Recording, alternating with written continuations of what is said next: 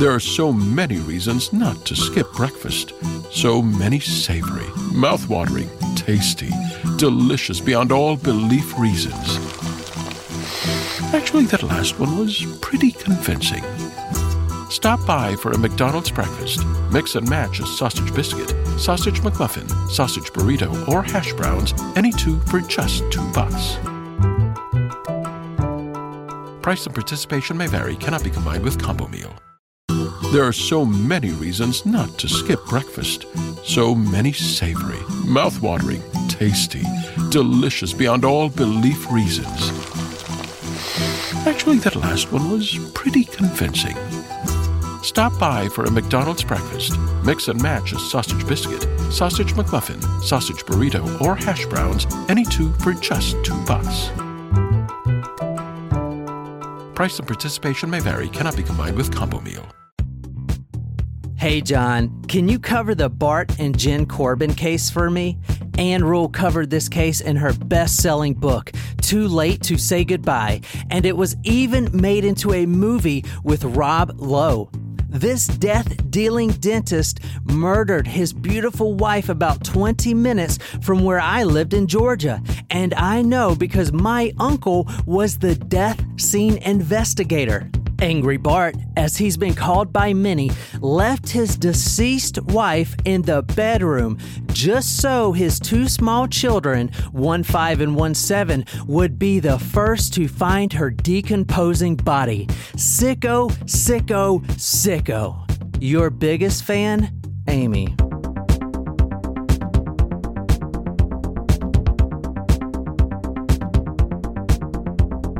Welcome to Talk Murder to Me.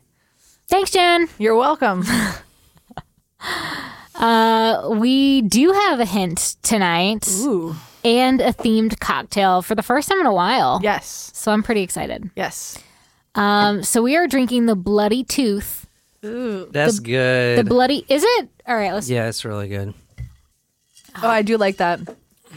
The cranberry mixes well with the whiskey. It's almost like just tastes like cranberry juice. It's okay, Is that all that's in it? Is just cranberry juice and whiskey? and a, a little bit of lemon juice. I like it. It, I, it originally called for pomegranate juice, but I was like, oh man, going to the store, no. yeah, f that. And and I guess the pomegranate seeds were supposed to be the bloody teeth. Oh, I wouldn't like that. Yeah, yeah. I don't want to eat and drink something at the same time. The only thing Yeah, that's no. acceptable is like that mount that um the red the cherry limeade that we had a couple yeah, weeks ago. yeah, yeah, with the cherries. That- yeah, yeah, yeah. That was that's high up on my list. Same here. All right, so the hint tonight was dentist or dental related. I couldn't really get a really good hint because I don't know, I wasn't feeling too creative. So, Nicole, where are we going and who are we killing tonight? I think we are going to a dental school in Col- uh I was gonna I was gonna say like a very specific university. I don't know why.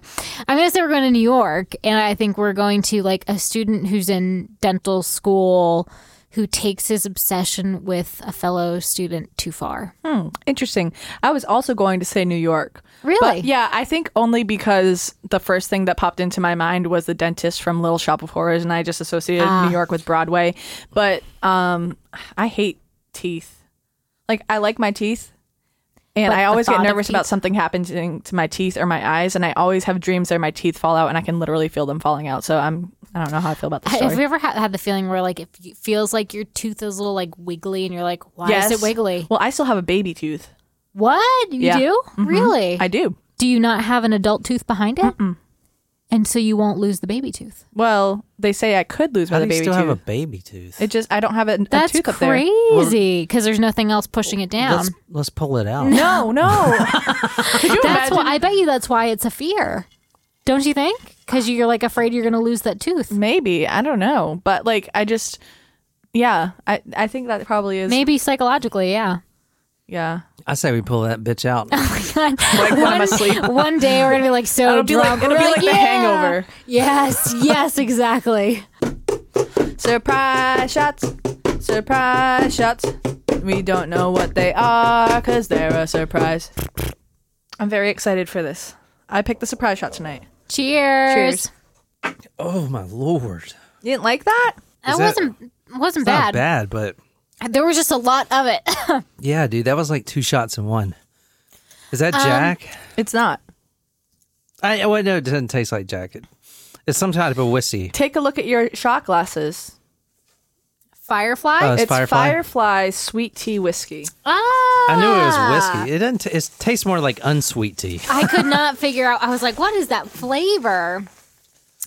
It's Nice. good. It's Yeah, it just, is good. I wish they'd put in a little more sugar in it. All right, tonight, guys, I got a story that uh, I'm really looking forward to do. I had a request come in, and basically it said, please read this Ann Rule book. And if you don't know, Ann Rule is a true crime author. She is the most well known. She has the most true crime books, and she's the best out there.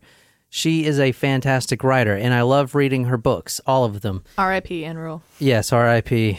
And uh, a little bit about her. I don't know too much, but she was a beat reporter that turned crime reporter and then crime author. She did write the definitive Ted Bundy book out there because they were actually good friends. They worked together in, in the suicide hotline.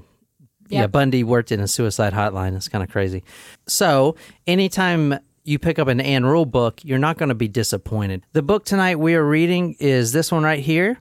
It is called Too Late to Say Goodbye A hmm. True Story of Murder and Betrayal. Hmm. And all of the reading points that Nicole and Jim will be reading tonight are coming directly from this book because it's so well detailed. There are a couple newspapers that we are going to be exploring, but mostly this book. So, this book by Ann Rule was also produced into a movie, and Rob Lowe was the main character. Oh, okay. I actually never seen this movie. I'm pretty sure it's called the same thing. I think it came out in 2006 or something. I uh I think we should watch it later. Okay. If Yeah. you guys want. I like Rob Lowe. Yeah, I do want to ask one question here, and this is going to start off the episode. The victim of tonight's story asked this same question. I want to know what you guys think and what your responses will be. And the question is what if you find your one true love and you're already bound to someone else? Love the one you're with. Love the one you're with. And if you can't, wait. Oh, um, I was trying to think about how and the eagle flies with, with the the dove, and And if you can't be with the one you love, honey, love the one you're with. Are they really your true love? Okay, I no, I should let me put a disclaimer out there. I wanted Jen to answer this. You're not going to answer this. well, I mean, I don't know. It's hard for me to say because I feel like I'm on the other side of that. I feel like I've I mean, I felt sparks with someone who's already Who's with, been with someone someone, yeah. else. bound to someone else and i'm going to spoil it for you the person that asked this is in a marriage with somebody else but she falls in love with someone else and she asked this question in fact to her sister so Oh, I mean, it's hard. I think because, like, you don't. The grass is not always greener on the other side, I suppose. Um, and I don't know. I mean, well there might not be grass at all you're right. I got it now. i'm back to my old tricks Um, I don't know. It's it's hard because like you have it. It depends on how long you've been with the person, right? Like it's like, well, is it worth giving up what you have and going on to something new with someone else? Like, how strongly do you feel about the other person? Yeah. I mean, if you're saying it's your one true love, then yeah but if you're married to someone for 10 years and then well, well how's the state of your marriage? Are you happily Uh, married? anyone that is happily married would never ask this question Well, exactly. I think love is a choice at the end of the day, and I think you can wake up every day and choose to love the person that you're with. Like, uh, and and that might be oversimplifying it, but I think it, like unless there are very extreme Mom, circumstances that surround I, that. I don't know that I agree with that, but I respect your opinion. I don't know that you can say that love is a choice because there are different kinds of love. yeah. There's um I don't know I don't know all the words, but like I know there's agape, which is like friendship, like friendship love. There's eros, which is romantic, exotic love. And there's a couple other ones too. A true love doesn't necessarily have to be a romantic love. It can be a mm. friend love. I don't know. It's like you can if I don't know. Like if you're true if you're that's hard to say. That's hard to say because I'm not in that situation. But I would feel like I wouldn't be bound to someone else unless I felt that they were my true love. Right. Tonight we're starting the story Saturday, December 4th, 2004. This is 7:30 a.m. in the morning and this is where we're going to right now. Buford, like boofing, Buford? Georgia. Are you sure it's not Buford? Buford. Buford. That's a nice looking house. I know, right? What kind of person do you think lives in that house, Jen? I would say um like a small is that's not the same house. Those are two different houses. No, it's the same house. One one of them's the back. Is the back side. Oh, wow. Um I would say like maybe a young family. I mean, what what does the guy do for a living? Landscaper. businessman or dentist. Dentist. Yeah, Dentist. shit. We should have thought of that Oh first. my god. oh yeah, there was a hint there. well, I feel stupid. oh my god. 200 episodes later, John's still trying to trick us. It is a nice house though. You know, it's almost shaped like like this house. Yeah, But with Fuck, are you but much much, bigger. This is like the Bel Air. Uh, this is like the Bel Air Will Smith house, dude, right here. Yeah, they're very pretty. I like. I like two story houses. Like I think they're very nice and elegant. I have a nice one story house, but like Yeah. it's it's perfect for me right now, but eventually I want a nice big house. All right, this is 4515 Bogan Gates Drive. Can you explain this house for our audience? It is a sprawling brick manor. It looks like it's on the edge of a golf course. Actually, it looks like it's sitting on a sand trap, even though we know that's not a sand trap. How much do you think that house is worth? Five. Oh, it's in Georgia, so maybe like three fifty. Oh yeah, you're pretty close. It was like right at 325, I think, the last time I checked. Wow. Which was today. I don't know last time I checked. Today it was like 325. In Massachusetts, that probably would be upwards of seven hundred thousand dollars. Yep. All right, Saturday, December 4th, 2004 in that house that you just saw. It's 7:30 a.m. and a 7-year-old runs out of that house. He runs across the street because the neighbors are there and he just starts knocking at the door. Help, help, help. And this is what he says. My mom isn't breathing. My daddy shot my mommy. I need you to call 911. basically here's what happens. He wakes up around seven o'clock and usually the routine is he gets breakfast. The five year old that is his brother was complaining not complaining but you know i'm hungry. I'm hungry. I just woke up stuff like that. You know where's breakfast? Where's mommy? Like i don't smell anything. So Dalton, the seven year old, goes into the kitchen. There's no breakfast being made. He just thinks that his mom's still sleeping. Mm-hmm. Then he goes into the mom's bedroom and discovers the mother, his mother. And now keep this in mind the son, the seven year old son, is the one that finds his mom. She's dead, obviously. And as Dalton said, my dad shot my mom. Now, the dad isn't home at all. Hmm. His car's not there. It's just the two boys and now their deceased mother. So they don't maybe necessarily know that the dad shot the mom. Exactly. Now, this is an interview of the detective asking Dalton. It's very important that Dalton actually did not see his dad kill his mom. Mm-hmm. Okay, so keep that in mind. Do you have any idea why you think you're here today? Did my mom get killed this morning? You think that your mom and dad were gonna divorce and separate? Mm-hmm. That's got to be really hard. I feel like when I was seven years old, I didn't know what that meant. What do you mean? didn't know what Divorce and separate. Like I don't. yeah, seven seems young for that. I don't know.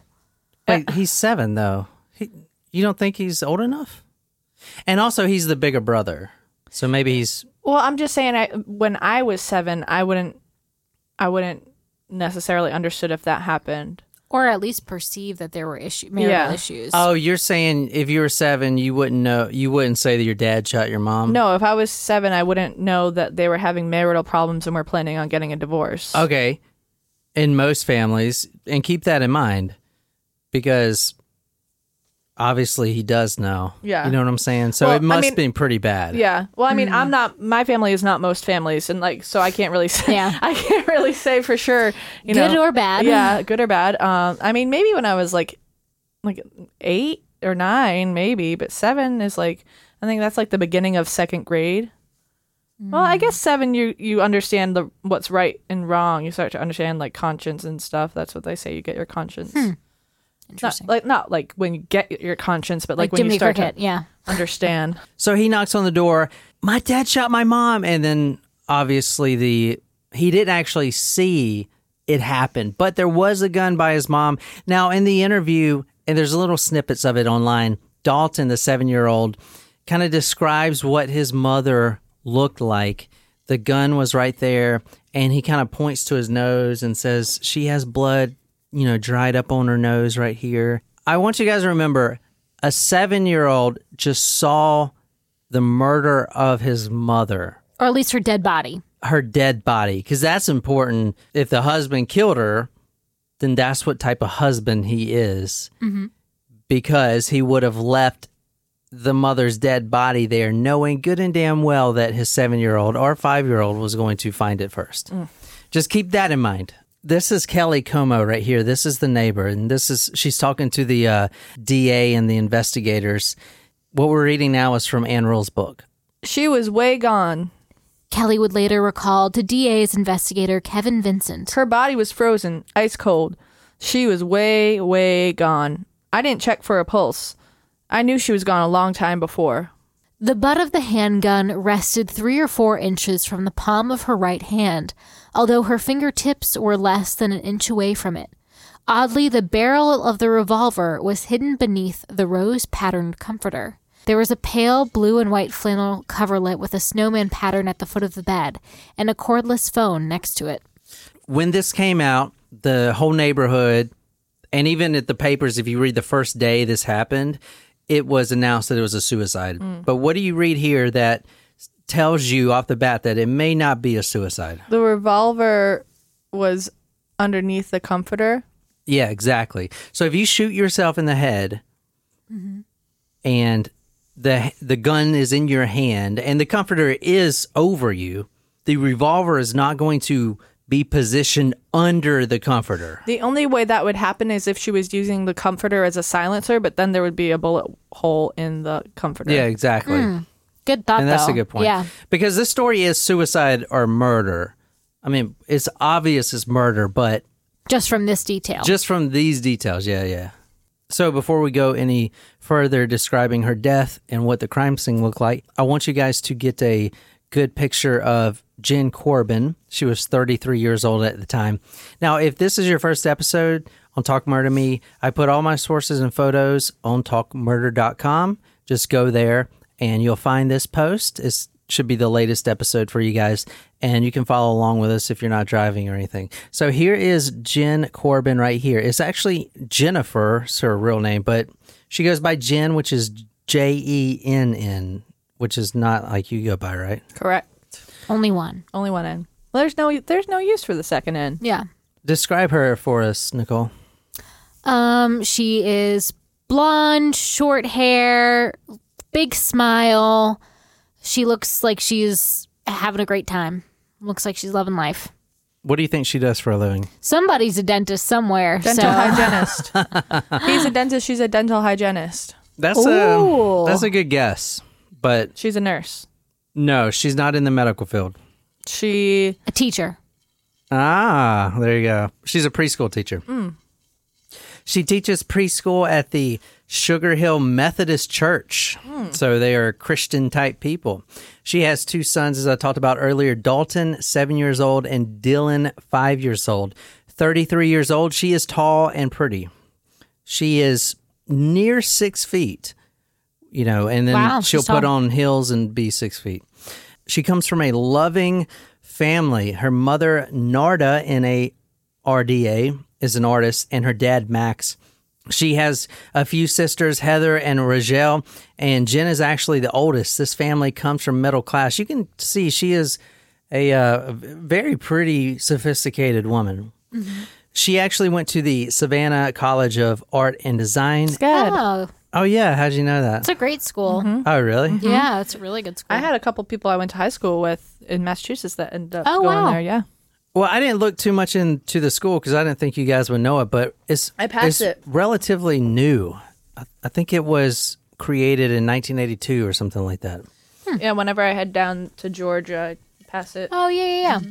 Savannah, yeah. Yeah, so her mom is an artist, and in fact, later in the story, before she gets murdered, she was helping her mom with her art studio, and so her mom would paint. So she's obviously got a talent for the arts. This is really interesting, and I kind of knew this before, but I really didn't think of it like this. If a woman was going to kill herself, what method would she most likely use? Pills. Have you ever thought why? because it's not violent. It's like as far as su- as um, suicide goes, women uh, men have a higher completion rate, but women have more attempts because they don't use lethal means as often as men do. Well, why not though? Like, why wouldn't she blow her own head off? Well, I mean, she has two young kids. She probably didn't want them to find a body like that. I mean, it's easier to say mom died in her sleep than Yep. mom shot herself in the head. Okay, this is from the book. I never thought about this, but it's pretty interesting. And I put the uh, title here. Would you think about this, or would this be you in this scenario? I mean, not saying that that's a good thing, but just think about it. If you want to read this, We're not condoning you think about killing yourself, but The manner of her death was odd. Even if fatally depressed, few females kill themselves with a gunshot to the head. They want to look attractive when their bodies are discovered, whereas males don't seem to care. Women tend to take their own lives with sleeping pills or by cutting their wrists. Many even put on makeup and wear their prettiest outfit or nightgown. But Jennifer had worn an old sleeveless green satin shorty nightgown.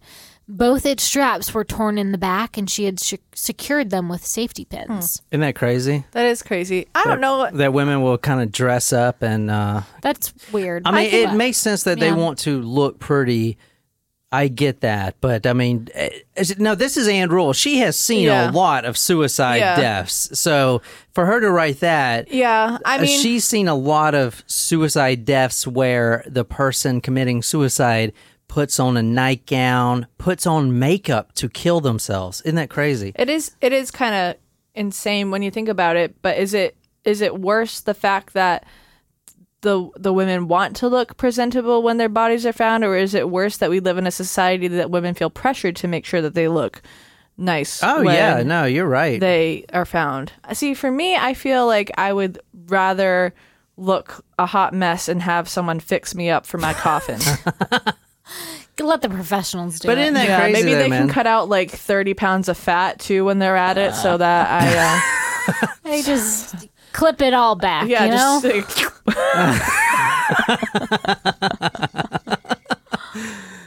Holy shit.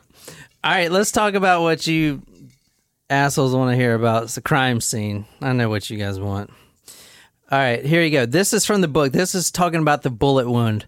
Now, when they did find her body, before you move anything, and we're going to talk about this later, you photograph where the gun position is before you move anything. And mm-hmm. when paramedics usually get there first, they should always bring a camera to at least photograph before they even check pulse and move things around. well, luckily now we have phone camera phones. Yeah, exactly. So she was actually found with the entrance wound from the revolver was behind her right ear, kind of in the back, going at an angle to the front of her forehead.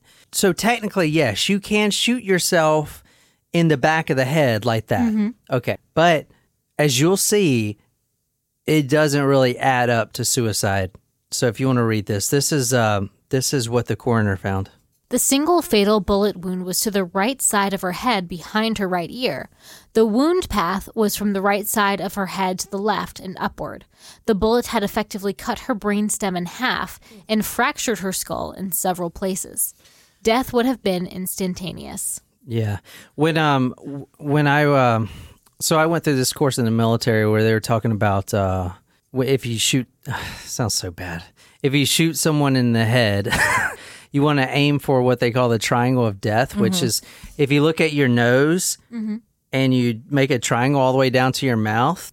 So it's like in the middle of your face, right below your nose and in your mouth. And the reason you want to shoot someone there, if you're going to shoot them in the head, is because if you try to shoot them in the forehead, it might get reflected on their skull. Right. But if you shoot them kind of through the mouth in that triangle of death region, you'll have more of a chance to kill them instantly because you'll hit the brain stem, which connects like your which connects everything in your body. I'm not really sure how the brainstem works, but I know it connects like to your spine and everything. It's like a power hmm. cord. yeah, it's a, power computer. cord. So if you shoot the power cord, it's instant death. So they want you to shoot the brainstem, and that's through that little triangle of death. Wow. Kind of crazy, isn't it? Yeah.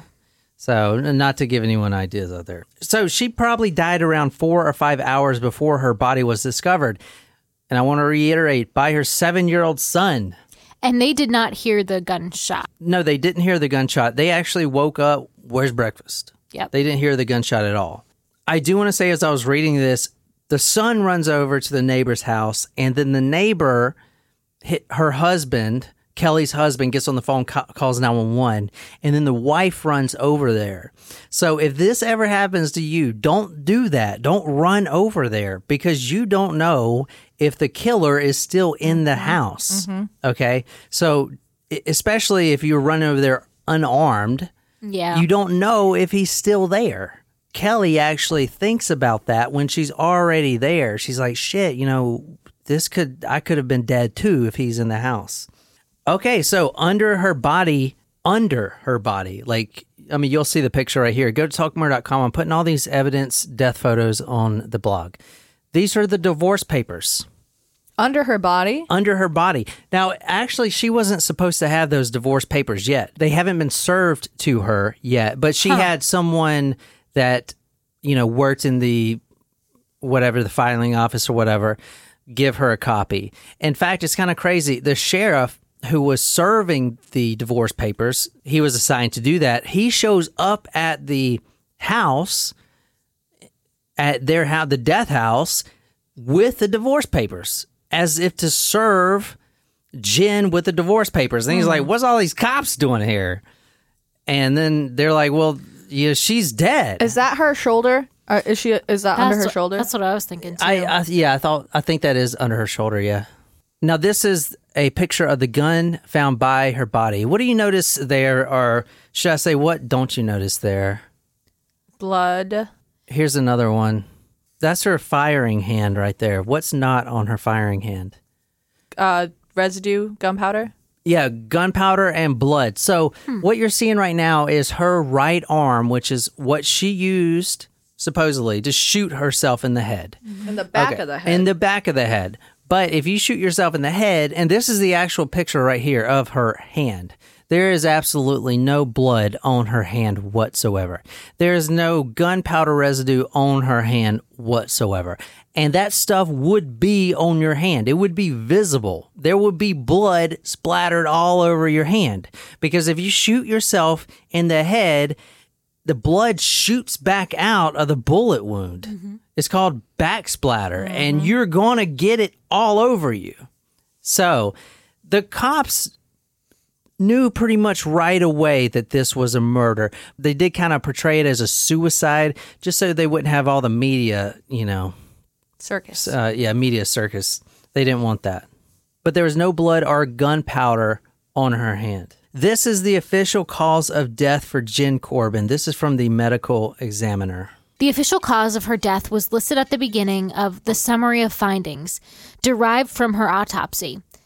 It read penetrating gunshot wound of head, loose contact range entrance, wound on right side of head, posterior to right ear in right in right posterior temporal anterior occipital region. So the medical examiner thinks that it was probably around four or five hours before her body was discovered. So she was discovered at seven thirty. It was most likely two thirty, and and they Yep. and I'm gonna show you guys how they actually mapped it out pretty accurately when she was killed.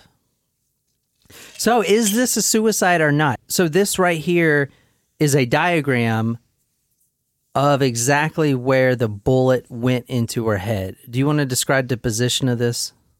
It is temporal, oh, it's in the back right, the It's right ear, a little bit behind her ear. posterior temporal. So it is possible to shoot yourself there. Yeah. You know, this isn't no like Ellen Greenberg definitely, type of thing. yeah, definitely not unusual, or impo- definitely not impossible. Yeah. Yeah, I feel like it would be more most times. Well, people shoot up or on your temple. Yeah, it is a little weird. Yeah, you're right. You're right. Uh, yeah, it's not, Not impossible, It's, but it's feasible, but it's like I I just feel like well, I've never seen someone shoot themselves.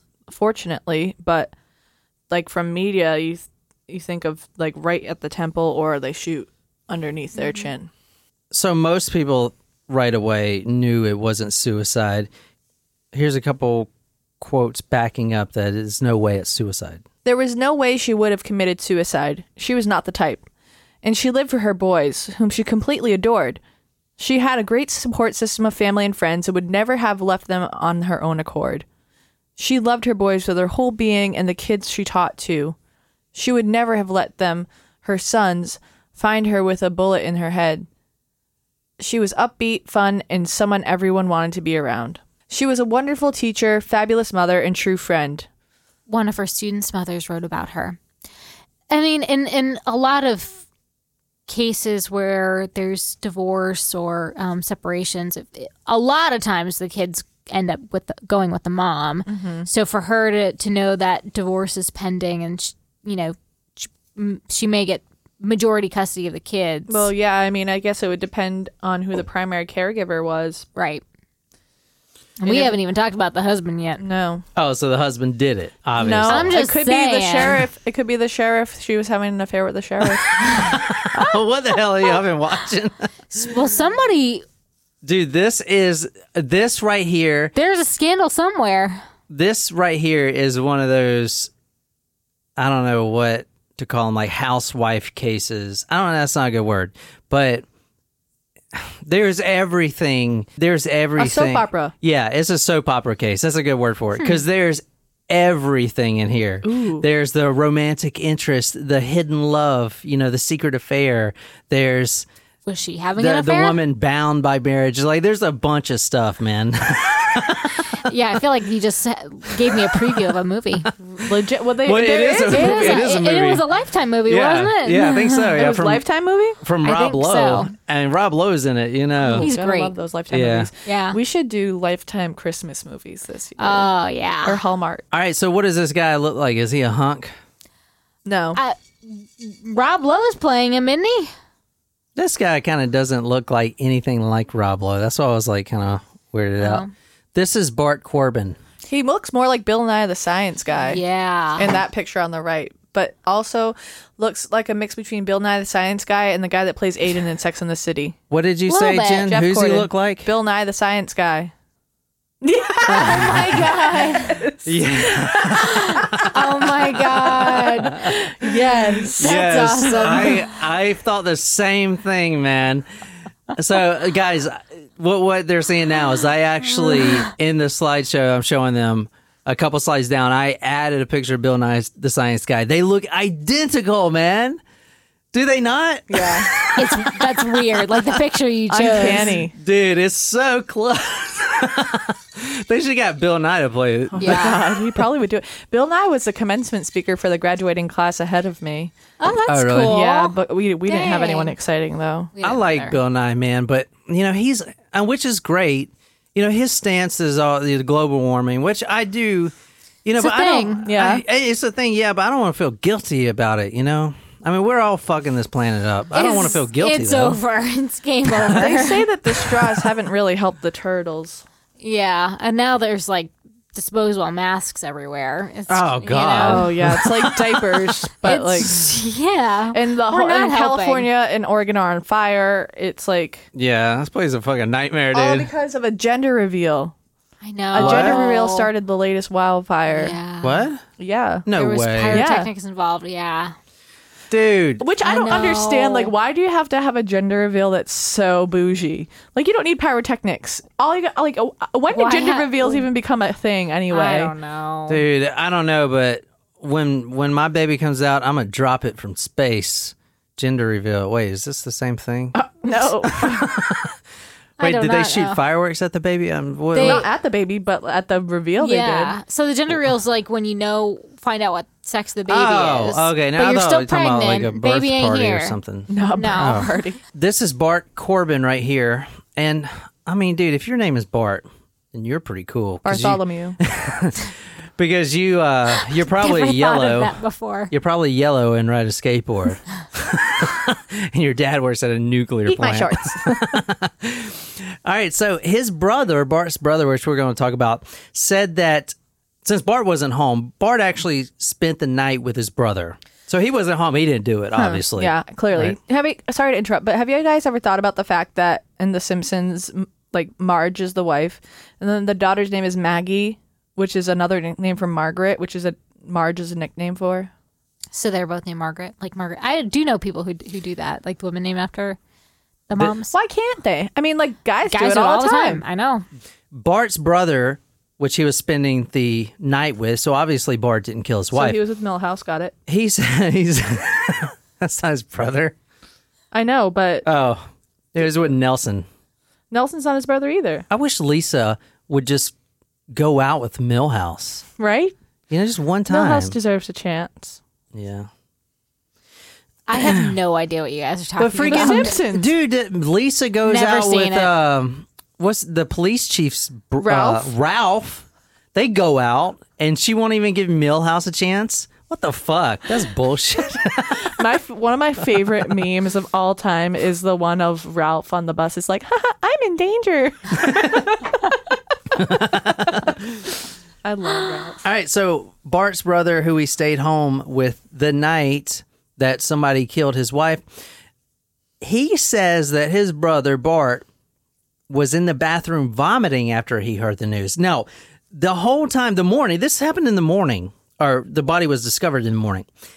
It took almost a whole day for Bart to come to the police station and get a statement or anything. He was a he basically lawyered up right off the bat and he stuck by his brothers and he wouldn't answer the phone, nothing.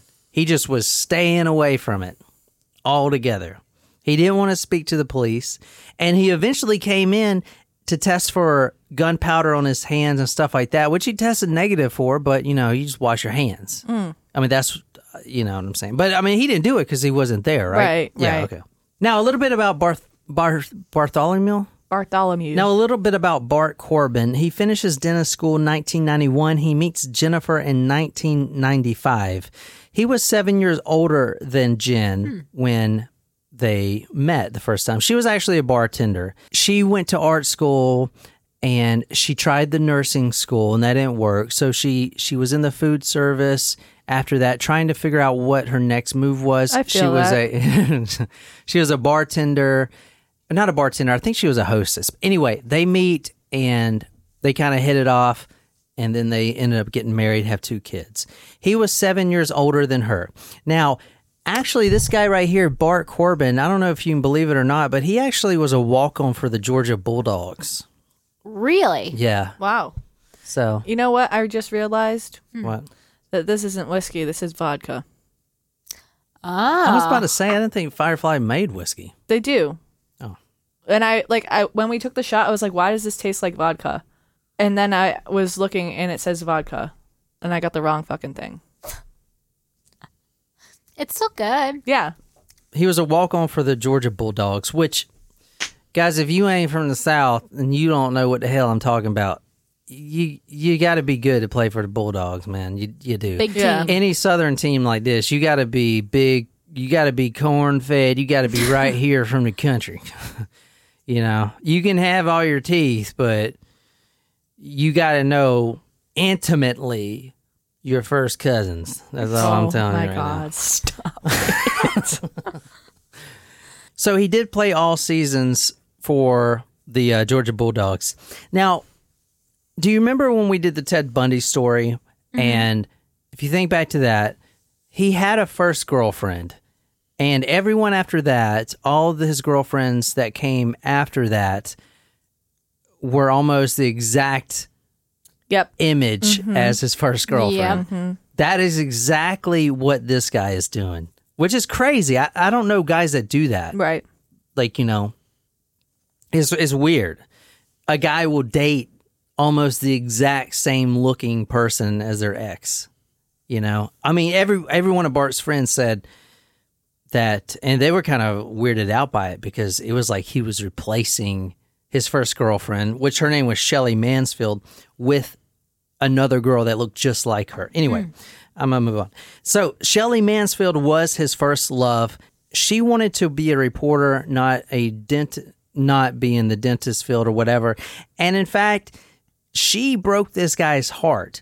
This guy looks confident now, what you're looking at him in a picture, but he was actually quite the loser in high school. Not popular. He was chubby. He was a virgin up until he meets Shelly Mansfield, which breaks his heart. And she says that she broke up with him because, quote, I did not get a degree to be someone else's accessory. You go, girl. Ooh. Yeah. Tell him.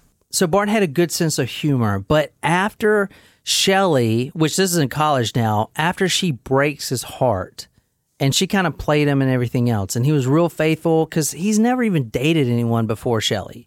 Okay. And Shelley kind of just played him and then, you know, broke his heart. He actually starts turning at that point. So now he's still funny, but his his comedy has more of a, a bite to it. You know what I'm saying? It's mm-hmm. more darker. You can tell he's still heartbroken. And he was really heartbroken over Shelley. And if you want to read this, this was kind of explain it right here. Oddly, perhaps not, she had no memory of the moment she told him that she wanted to break up. She only remembered that he cried and that he wasn't angry with her. So now she breaks up with him and they start calling him Angry Bart because he Oh, is a Angry Bart. yeah. Jeez. Now I feel like Angry Bart wouldn't look like Bill Nye the Science Guy. I feel like he would be like this old crotchety old man with a long beard. Mm. You should see this guy now. Oh. He is old and crotchety. A little bit about Bart. Now, this is this probably started spawning before the Shelley incident, but he was really obsessed with making money.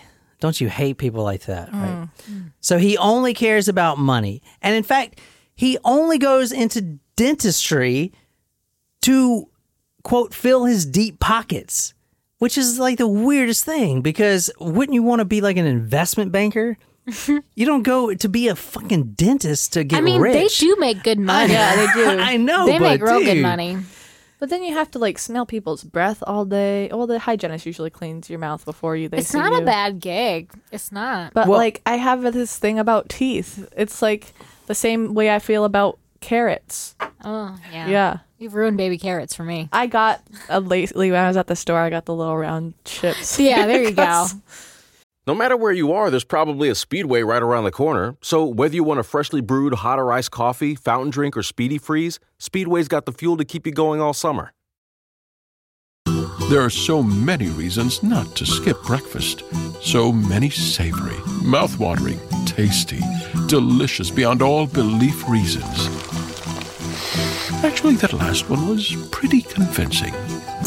Stop by for a McDonald's breakfast. Mix and match a sausage biscuit, sausage McMuffin, sausage burrito, or hash browns, any two for just two bucks.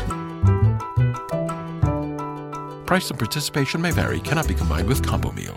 He wanted to get rich off patients. He says to one of his girlfriends, which we're going to talk about here in a little bit, Dolly Hearn, quote, I can hardly wait to graduate so I can stick it to people. That's what he said. Wow. So I'm trying to paint a little bit of this guy's picture right here, but we don't have too much time to spend on him. Sounds like he got a chip on his shoulder, whether Oh, it's granted Yeah. or not. Dude, yes, exactly. So I did put this in here and you can make your own mind up. You know, obviously his wife has a wedding ring. Jenn has a wedding ring. Mm-hmm. And he also wears a wedding ring. His is the only one though with a diamond in it. Oh, She doesn't. He. So she doesn't have an engagement ring either. I don't know how that works, but he wanted to quote look affluent to his patients. His ring was worth like 3 times as much as hers was. Hmm. That's what kind of guy this is. Weird. yeah. Now this guy apparently he's good looking. I think he looks like Bill Nye, but apparently he was Hey, Bill getting, Nye's not a bad looking guy. he was getting a, Especially now. He's like a silver fox. Let me just say. he was getting a lot of strange. A lot of the girls that work at the dental office Like that it was his yeah the hygienist. It was his practice. Hmm. Could be other dentists. Yeah, so he was his having secretarial staff. so he was having constant affairs, and in fact, While I have, he was married. While he's married, yeah. And in fact, there's a real long, like his secretary of his dentist practice, they were in an affair and she was afraid to leave. Like she kept putting in a resignation and he was like, oh, You're not leaving here. I got you. And he would tear it up, slap her ass or something, you know. Nice. Gem. Sexual harassment. Yeah. Cool. Now we're going to get into this a little bit, but right now you have Jenn, you have Jenn Corbin, which is a stay-at-home wife. Do you remember the Susan Powell case mm-hmm. that we just did? Yep. Yeah. You remember how her husband treated her with the finances and Yes. Oh berating her gosh. in front of mm. everyone. And yet he was buying a, a, whole yes, bunch of stuff. Yeah. Yes. So he was buying it's the same exact thing. And then she would spend a little bit on groceries and he would just blow up. But yet he would go out and buy himself all this stuff. The marriage starts going downhill real quick and she falls out of love with Bart. In fact, go back to the beginning of the episode when she asked her sister, what if you fall in love with someone, but you're already bound to someone else? That's what she's going through now. He's already having affairs with everyone and she knows about it. Ah. In fact, before she asked, What if I'm bound to someone else and I love someone? she asked the question, which you should never ask in a marriage Am I the woman in my husband's life that he loves the most? I mean, obviously not, because you, you love your mother more and then you love your wife, right? but you know what I'm saying? You Yeah. should never have to ask that question if you're married. You know what I'm saying? Yeah. So did they have kids already at this time? Yeah, they have kids. So Um. they have yeah. So they meet, she's a bartender, and then they marry. Now she's a stay at home mom and she has all these aspirations and things she wants to do She with life. But now she's teacher. exactly. She's stuck with kids. Not stuck with kids, but you know, that's not exactly what she wanted in life. And now he's out. Uh, Here's an example. He would work nights. He's a dentist. Oh my gosh. Yeah, you see what I'm saying, right? They Yeah. don't work nights. They don't work nights. They don't. They They goes might. to the dentist at eight o'clock at night. Right. Although that, that wouldn't be a bad business model though, like to have dental hours for people who can't work. Right. Who I can't mean- work in the dental But you see what I'm they saying. may stay open until like six thirty or. s- mm, I would know, say eight o'clock. Like. But he would tell his wife, I got to work tonight. I mean, and number one is his practice.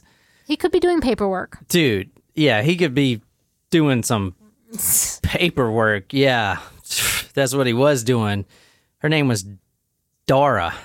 That was the one he was having an affair with. Well, he was having an affair with a couple people. But eventually, you know, Jenn gets sick of it. She's like, you know what? Whatever. So this is kind of where it turns strange. And this is one of the factors in the case where you just can't really make up.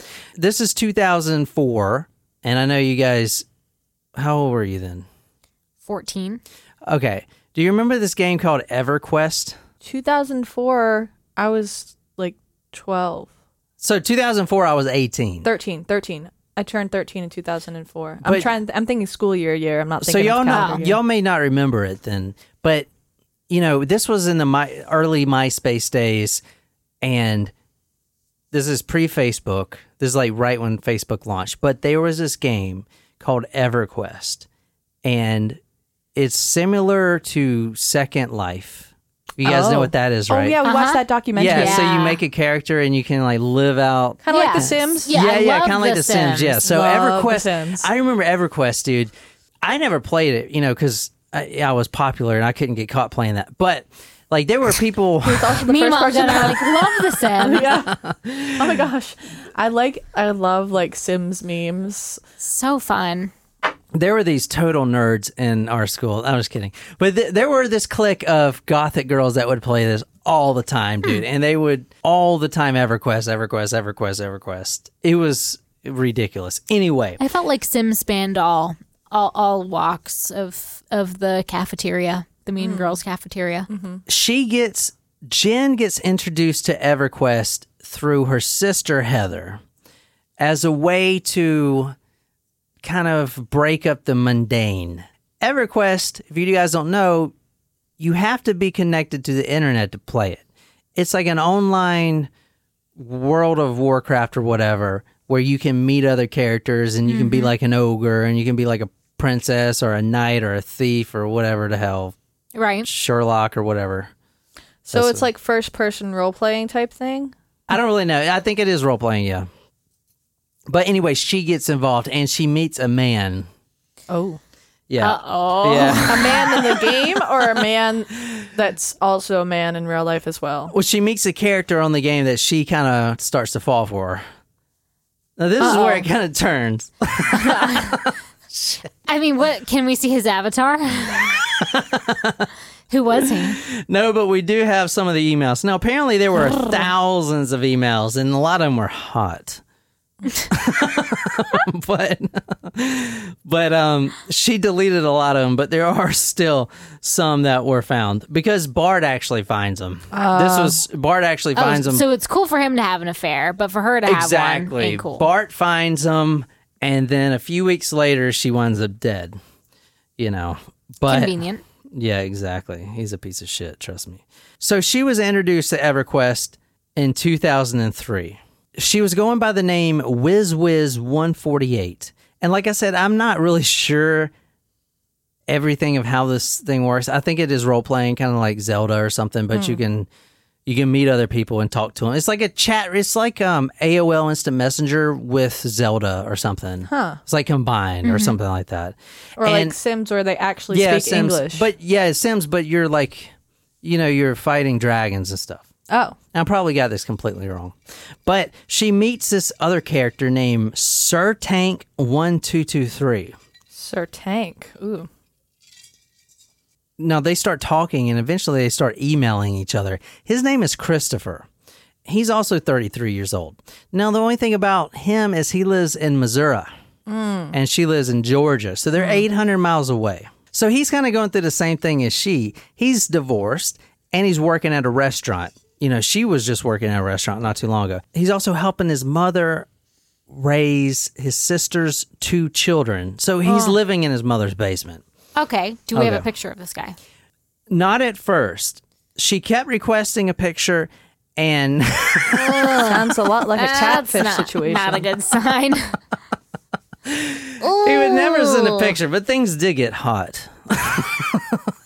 Interesting because I feel like back in 2004, you it, it was more acceptable to be like, "Oh no, sorry, like my internet won't be able to send Can't you that much or upload." gigabyte." Like, you know what I mean? It's or it's really or blurry. pixelated. Yeah.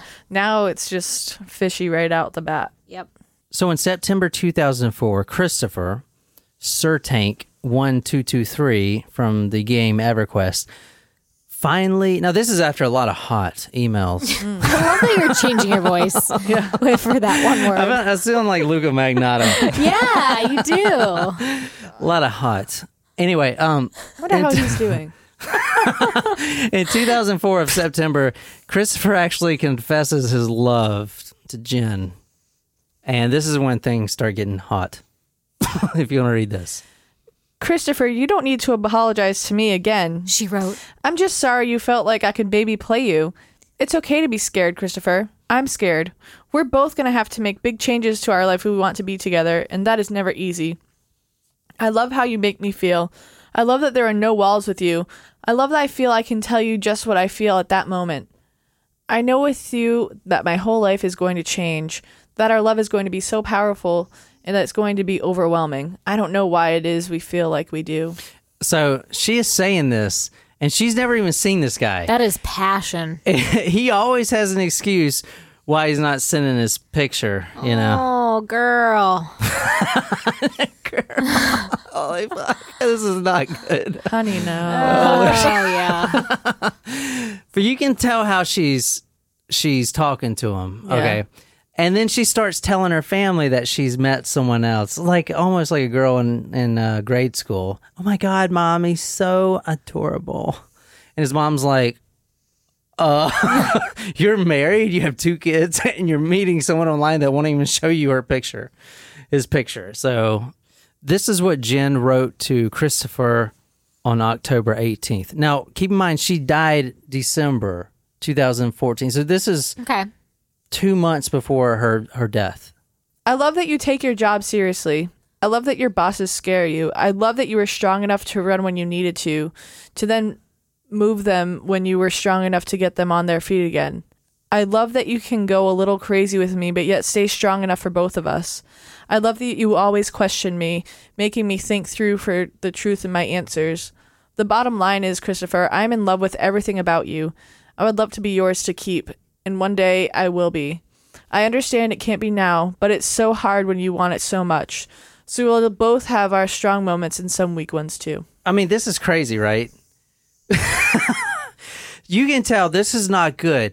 Okay, she is her husband is having affair after affair, working nights a, as a dentist. I mean, mm-hmm. come on, dude. He is verbally abusing her. She has two kids. She's stuck in this marriage. Her life is in shambles, and she is meeting this guy on a game called EverQuest and saying this to him. How long has it I mean, been? how how can this not end the way it did? You, you know what I'm saying? I'm just saying this is not. What did she think the outcome would be? You know what I'm saying? I mean, I'm not. That sounded mean. I didn't mean it like that. But this is not a good situation. How long had they been talking? This is after like two months. Oh wow. And then the emails start getting more sexy, and and um, as you'll see here, oh god, I cannot wait to see this guy's picture. I don't think it's a guy. I think it's a girl. Ooh. this is what Christopher responds on one of his emails. Oh. Good morning, sexy. Ooh. Jennifer, I have told you I can't wait to make love to you. Damn, with every passing day, the growing sexual tension for you elevates to new levels I've never dreamed possible.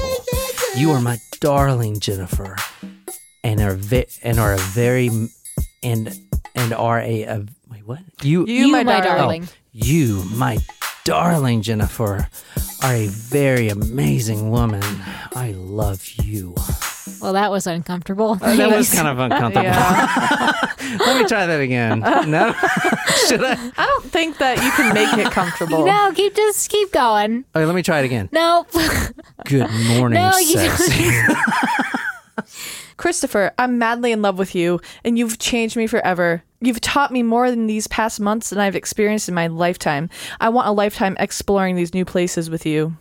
All right, now this is the type of person Bart is. So he finds out that she is pulling away and that he might receive the initial divorce letter from her attorney. Now, Bart doesn't like that because after Shelley made him cry and she broke his heart, he wants to be the one in control. He wants to break up with the girls. You know? Oh, you breaking up with me? You can't because I broke up with you, kind of thing. Like he doesn't want a girl to step on him. Like he wants to be in control. So she is now pulling away. So he s- starts trying to pull her back. Oh, I can change all this bullshit. I'll start, I'll stop working nights, you know. I'll spend time with you, you know, whatever, blah, blah, blah. Whatever blah. she wants to hear to make sure that he stays in control of the relationship. Exactly. So he talks to her mom, Narda, and he's got a good plan. He says, I'm going to take her on a family trip, just me and her, and we're going to go out of town and we're going to just, me and us, we're going to make love and we're going to rekindle that flame. Now, at this point, Jenn has said multiple times that she doesn't want to have sex with her own husband it makes her disgusted. Like she talks about how her skin crawls when she has to think about it. Because she, he, she knows that he's had so many affairs. Well, or- she's just not in love with him and she's disgusted of him, you know? Um, probably because of the affairs, yeah, I'd imagine. And she actually tells her mom, quote, I just don't want to be married. To be there anymore. He disgusts me. He gives me the creeps. He makes my skin crawl. I cannot bear to have a sexual sexual relationship with him. I tried so hard, but I cannot do it. I cannot bear to have him touch me at all. I just can't stand it. Now he was talking to her mother when this conversation happened about the trip. And this is what he says. He says, quote, "But she won't have sex with me." Now he's talking to her mother. Why would you talk to your mother-in-law about this? Eh, I'm not going to take her on a trip if she won't even sleep with me. Why would I waste my time and money? If I ever take her on vacation, she is going to have to have sex with me. Wow. Wow. yeah. There's just a lot to that there. Jenn is really worried about her affair at this point, and he actually starts stealing her phone and all this stuff because they know because he realizes that he's not going to be able to work it out. And this is actually her calling the police because he stole her hard drive and was trying to get all these secret emails between Christopher. I don't know if they stop him if they can retrieve those for me or not. Or if I can tell them where I think he's going. Okay, what do you think? Do you think he's going to go pawn them or something? Or No, he's probably going to take them and uh, use them as evidence against me because we're in the process of going through a divorce. Okay. This right here is Christopher. Yes, I knew it. I knew it. Oh my god. I fucking knew it. Yeah. Wow. So this is you from the- it. This is from uh, the book. This is from Ann Rule's book. Christopher wasn't married, or a convicted felon, or physically unattractive. He wasn't anything at all. There was no Christopher. There never had been. Chris was only a phony name used by someone who had a good reason to be secretive. Jenn was absolutely stunned to discover that for months she had been writing to a woman, not a man at all. Chris's first name was Anita. She was a bisexual who did live in Missouri and who apparently did take care of her sister's children, if indeed there were any children at all. wow. Called it. Yeah. What made you think it was a woman, Jen? I don't know. Just intuition. Wow. Here's the weird thing. And because she was going through so much turmoil, she emails them first, and the emails is like, God damn it. All I asked for you was no lies. How could you do this to me? So how did she how did she find out that she was a woman? Anita Eventually sent her a picture? uh, confessed it to her. Ah, okay. Yeah. So they kept talking after this. so So she didn't hate the idea? she didn't hate it, but this is her plan before she got murdered. She was going to move the kids up there with her Wow. to live there. And I think they would have been happy together, honestly. Yeah. I don't know, maybe. But that was kind of a crazy twist. but anyway, Shit. there's Jen uh, called it. There's actually one more twist if you guys Oh. want to go down this road. Do you remember watching The Staircase? Yes. Yes. What was crazy about that? The owl everything? theory. But well, besides that, The fact that both wives died, or both Yeah. both of the women died under the same mysterious con- um, both the women died under the mysterious consequences, which Said- which is extremely rare that that happens at all. Anyway, but not the fact that they were both mysterious. They were both extremely similar. anyway, this is the replacement for Shelley Mansfield, the girl that broke Bart's heart. Bart's heart. And this is Dolly Hearn right here. This is June 6, 1990. If you want to describe her for our audience. Oh, Well- she dead. She dead, Yep. Yeah, she's dead. On the couch. Yeah, Slumped she over. is dead, slumped over on the couch from a gunshot wound in the exact same spot as what Jenn was killed. Wow. And here's another picture of her. This is actually her death photos right here. Now, the gun was actually moved by paramedics. They got there first, and the guy didn't have a camera, so he had to move the gun away. So, this, even though detectives knew that it wasn't a suicide, Dolly Hearn, the first real girlfriend after Shelley, got no real justice, you know, because it was ruled a hmm. suicide, you know. But this is her right here. What do you notice? Um, look at her thigh area right there on that that photo. The left or the right? The the the left. You, you know there's blood right there, right? Yeah, you can see that. Well, if you shoot yourself in the head, you got blood splatter. That right there you're looking at is smeared blood. That's Yeah. that's transfer stains. Looks, it looks as if it's been running. See, see on the pillow how it like the the blood is running down, yeah. and it's like the it's similar pattern. Like it's it's long, like it was dripping down. The thigh blood there you're looking at is transfer stained bloods, which means she was moved. Mm. If she just shot herself in the head, that wouldn't be there at all. There's also no blood at all on her hands, which is what she used to shoot herself. Also, it looks like the blood is on the left side, but she was shot in the same spot on the right side of her head. Yeah, he actually in both cases put the gun on the wrong side. Okay. He did everything the exact same. And why change something that works, right? This is his first girlfriend, not wife, but girlfriend. Died in 1990, which was what, 14 years earlier? June Yeah. 6, 1990. Dolly Hearn. Jenn had no idea about this. Not even that she may have committed suicide. Like he never brought this up. You think you know you think you know someone, right? Hmm. You think you know someone. Mm-hmm.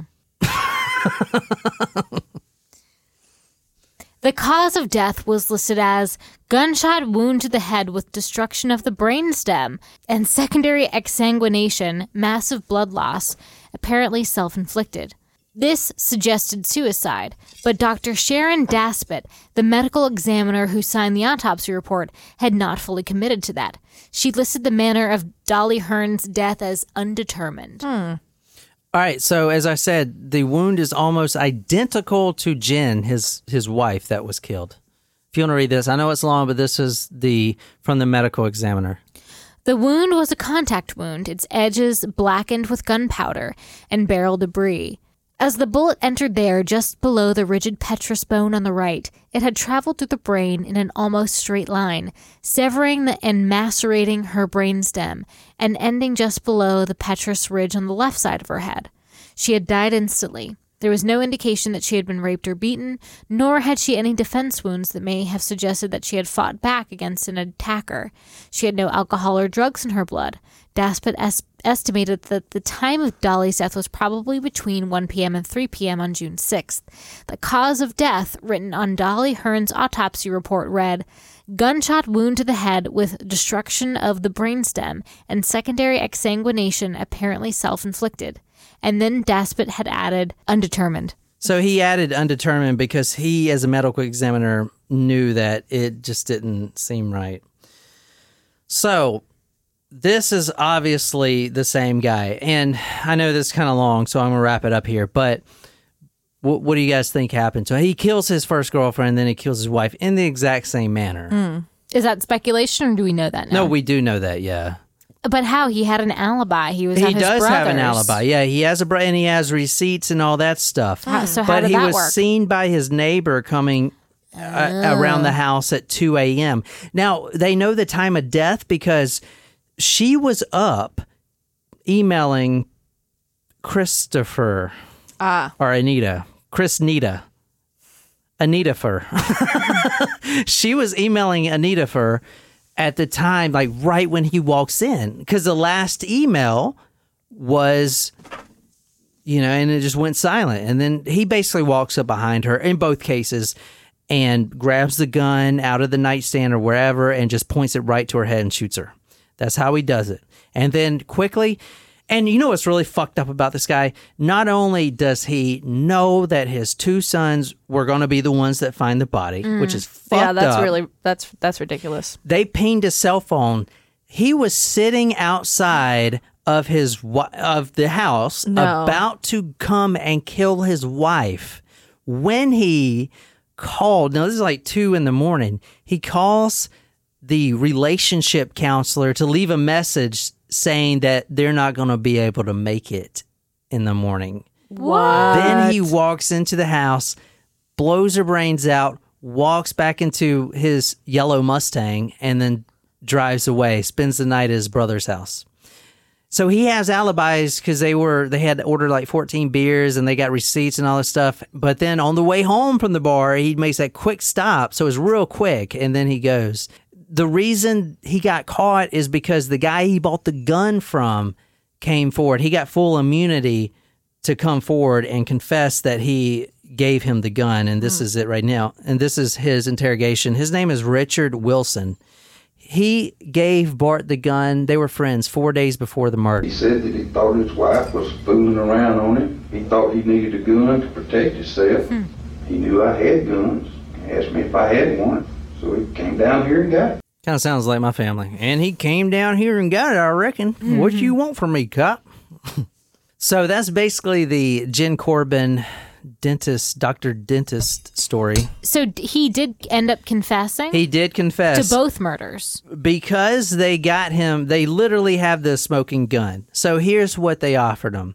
They said, "We can try you, and a jury may convict you and put you to death because this is this is Georgia, mm-hmm. and you know we still had a death penalty down here. So you could take that chance, or you can admit to both murders of Dolly Hearn, which mm-hmm. gave her family the justice they needed, and admit to the murder of your wife, mm-hmm. and you you can serve two consecutive life sentences in prison, obviously without parole. So he's still there today. Dolly Hearn, I didn't really get into her, but she was a dental student as well, and she was about to graduate. Ah. And then he goes on the stalking campaign. He steals her cat. I don't want to go into all this stuff, but he puts hairspray in her contact lens solution. he does all this stuff, and to eventually get back at his first girlfriend that broke his Exactly, heart, even yeah. though sh- Dolly had nothing to do with it. He was projecting. Wow. Yeah, he's a monster. Anyway, I do want to end this right quick. This is Jennifer Corbin's funeral. I thought this would be nice to put in there. This is also from the Ann Rule book, but if you want to read this, this is about uh, what happened at her funeral.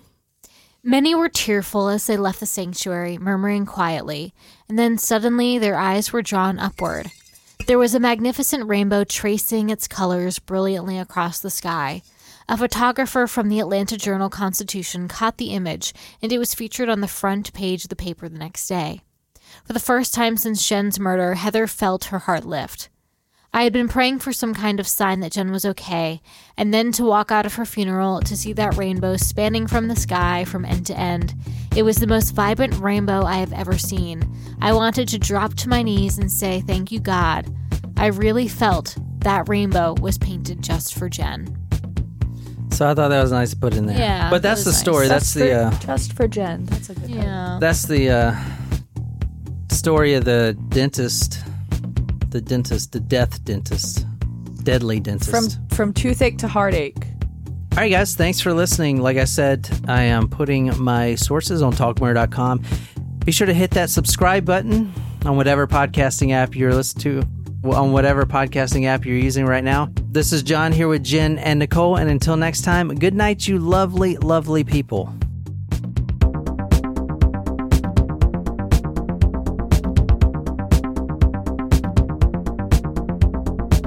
Founders Brewing Company has found a way to make an IPA you can enjoy anytime that's perfect for any occasion with their all day IPA. At 4.7 ABV, you can still taste the hops, of course, but it's the complex array of malts and grains that make all day IPA a beer that will grab your attention. That full flavor and low ABV is what continues to make it a staple in my fridge. Look for Founders in your favorite beer store or check out their full line of beer at foundersbrewing.com. Founders Brewing Company, born and brewed in Michigan since 1997. There are so many reasons not to skip breakfast. So many savory, mouth-watering, tasty, delicious beyond all belief reasons. Actually, that last one was pretty convincing. Stop by for a McDonald's breakfast. Mix and match a sausage biscuit, sausage McMuffin, sausage burrito, or hash browns, any two for just two bucks. Price and participation may vary, cannot be combined with combo meal.